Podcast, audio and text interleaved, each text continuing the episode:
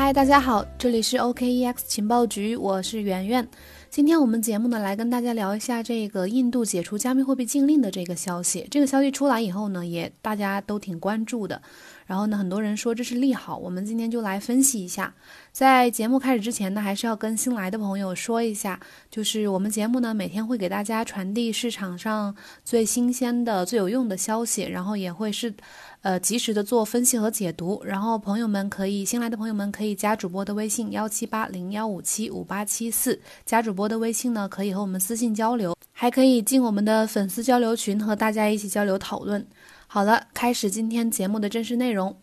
对于加密货币，印度银行在二零一八年的时候就做出了禁止交易的这个通告，但是最近呢，这个印度突然解除了加密货币的禁令，这个消息一出来啊，立马就引起了大家的注意。很多人认为呢，这是打开了印度众十亿民众加密货币的这个大门，对于整个加密市场来说呢，也是振奋人心的好消息。印度最高法院于三月四号的时候就反对印度央行二零一八年禁止银行交易加密货币的通告作出了裁决。据 Capital Canon 报道，印度最高法院取消了印度央行针对加密货币的禁令。法院裁定呢，二零一八年四月六日的这个印度储备银行的通函违反了宪法。实际上呢，印度是最早开始接触加密货币的国家之一。早在二零一二年的时候，印度就已经开始进行这个小规模的比特币交易。到二零一三年的时候，包括酒吧还有餐馆在内的一些企业呢，就开始接受比特币付款。随后呢，还出现了一批加密交易平台，比如这个 Coin Secure，还有。ZEB Pay 还有 Conex 等等，但是二零一八年呢，印度央行先是公开提出警告，要求消费者、呃，加密货币持有人或者是交易中心应该要小心加密货币带来的风险。二零一八年四月五号的时候，印度央行下令。所有受监管的银行在三个月之内结束和加密货币交易及这个交易商的一切银行业务关系。这个禁令计划呢，是在七月六号的时候开始强制执行。他要求所有受监管的金融机构呢，停止向从事加密货币交易的企业和个人提供服务。这些服务呢，包括维持账户、还有登记、交易、结算、清算，还有这个。以虚拟货币做抵押发放贷款，包括还有接受虚拟货币做抵押、开设和虚拟货币交易相关的这个交易所账户，以及在与虚拟货币买卖有关的账户内来转账收钱，这些都被通通禁止了。如果发现有人参与禁令中提到的这任何一项业务，印度央行就将在通知用户三十天之后关闭账户。一旦这段时间过去呢，用户将无法提取或者是使用他们的这个资金。但是当时呢，这个消息一出来的时候，便引起了印度加密货币交易所的不满。在印度央行的强势镇压之下，许多这个印度加密货币交易所选择了在四月份将这个呃印度央行告上了最高法院。五月的时候，法院将听证会日期定在了七月二十号，也就是禁令生效的两周之后。但是互联网和印度移动协会随后向法院提出了将听证会提前的一个请求。于是呢，法院就将这个听证会呢提前到了七月三号举行了第一次听证会。印度最高法院最后裁定的是拒绝提供执行印度央行禁令的这个缓冲时间，禁令按期执行。这对印度央行来说呢，算是他们的胜利；但是对这个虚拟货币交易所和交易商来说呢，是一次巨大的打击。禁令要如常执行呢，交易所和这个用户的银行业务呢就会被完全截断。二零一九年一月份的时候，印度的其他央行呢也开始向客户发出警告，如果发现他们有涉及使用加密货币的行为呢，就将关闭他们的银行账户。印度呢力求彻底的来阻断加密货币的交易和使用行为。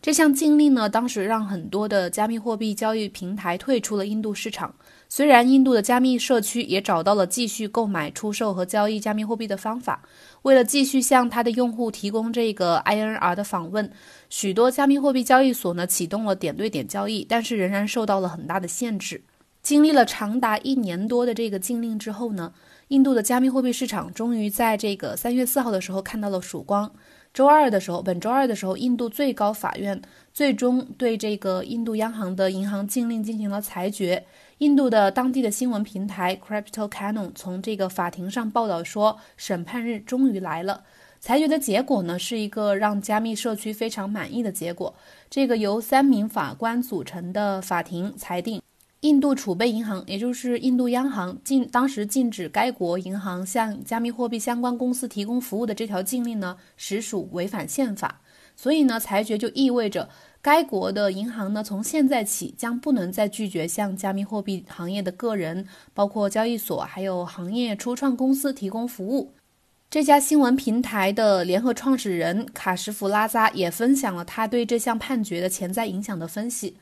他说：“这是有历史性意义的一天。”他表示自己相信这项裁决呢将给整个生态系统带来积极的影响。他说：“这个法院的介入呢将给那些处于行业边缘的人壮胆。”然后预计将会有新的交易所推出，曾经关闭的交易平台呢也会重新开放，交易量和注册量都将上升。虽然未来并非已成定局，但是这个拉扎认为，印度央行在最高法院的败诉呢，很可能让这个政府在仓促提出该法案之前呢，等待一段时间。他还试探性的提出呢，其中有一个对策就是，这个政府将召集一个新的委员会，然后来做出任何进一步的决定之前呢，会更好的了解和分析这个整个加密货币的行业。就在法院作出判决的第二天，也就是三月五号。印度财政部长尼尔马拉希塔拉曼针对这个印度最高法院推翻该国央行关于加密货币禁令的这个消息表示，将研究印度最高法院的判决来决定下一步的行动。作为一个拥有数十亿人口的这个巨大市场呢，印度这次解除加密货币的禁令呢，也为整个加密市场带来了一个算是重大利好。印度市场就算就像是一个沉睡的巨人，将为全球的加密生态系统带来一个积极的影响。目前呢，从市场上来看，这个印度最高法院解除了印度央行这个禁令，称得上是今年以来啊加密货币市场呃基本面上的一个最大的利好。允许印度人民来交易这个加密货币，预计会进一步的促进印度加密市场的繁荣。全球最大的职业社交网站领英，它的有一份叫《二零二零年新兴就业》的这个报告。当中就说到，这个区块链开发者将在二零二零年成为最重要的角色。领英的印度公司人才和学习解决方案主管叫鲁奇阿南德表示，数字货币交易正在增加，因此这个行业正在加大对区块链的投资。对区块链技术人才的强劲需求呢，将这个区块链开发者放在了首位。区块链公司 Hardfork 的数据显示。印度的区块链专利数量呢，在全球排名目前是第六位。Coinbase 的首席执行官叫布莱恩·阿姆斯特朗，就这个印度最高法院推翻央行加密货币银行禁令这一事，他评论表示：“他说，如果这是真的，那么这会是印度加密货币发展的一大步。任何一个国家如果不能在这个领域发展专业知识、培育和帮助初创企业，长期而言都将很难成为全球性的金融玩家。”世界上的金融中心呢，都在很大程度上接受了它，来保持自己的地位。Primitive Ventures 这个创始合伙人万惠在微博上表示，呃，今年是这是今年以来基本面一个最大的利好。OKX 的首席战略官徐坤也表示，印度市场呢具有巨大的互联网人口红利，网民呢接近六亿。而这个印度的卢比通胀严重，民众对于肩负兼具支付功能和这个价值存储功能的加密货币的需求呢，一直是非常强烈的。之前因为政策原因，场内交易受限，但是场外购买比特币的热度一直很高，日交易量有数百万美元，这是一个非常值得拓展的市场。徐坤同志还透露，OKX 年初的时候已经和印度的两大头部交易所建立了合作关系。印度呢也会是这个 OKX 全球化布局中的重要部分。印度当地的这个加密货币交易所同样也认为呢，这将为该国的加密货币市场带来一个新的机遇。当然，对比特币市场也是一件好事，并不能说一十三点八亿人会立即的来购买比特币。但是如果未来几年有百分之一的印度人来首次购买比特币，这已经代表了将近会有一千四百万新的投资者入场。根据这个比特财经报道，比特币目前呢约有六百万的独立用户，而一旦有这个印度的新的投资者加入呢，最终人数可能会是这个数字的两倍。从近几年来看，这个比特币上涨的本质呢就是受资金入市来推动的，因此呢，当大量的新用户涌入，比特币的需求也将进一步的增加。而今年这个供应呢也会随之减少，如此一来呢，价格便能得到持续的上涨。不管从短期还是长期来看，都将对这个整个加密市场产生巨大的影响。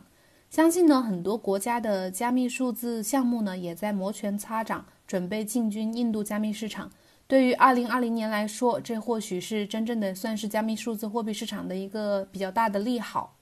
好了，以上就是今天节目的全部内容。如果你对本期的这个消息、这个话题有什么看法的话，可以在我们的节目下面留言，也可以加主播的微信幺七八零幺五七五八七四来和我们私信交流讨论。好啦，节目就到这里啦，拜拜，我们下周再见，祝大家周末愉快。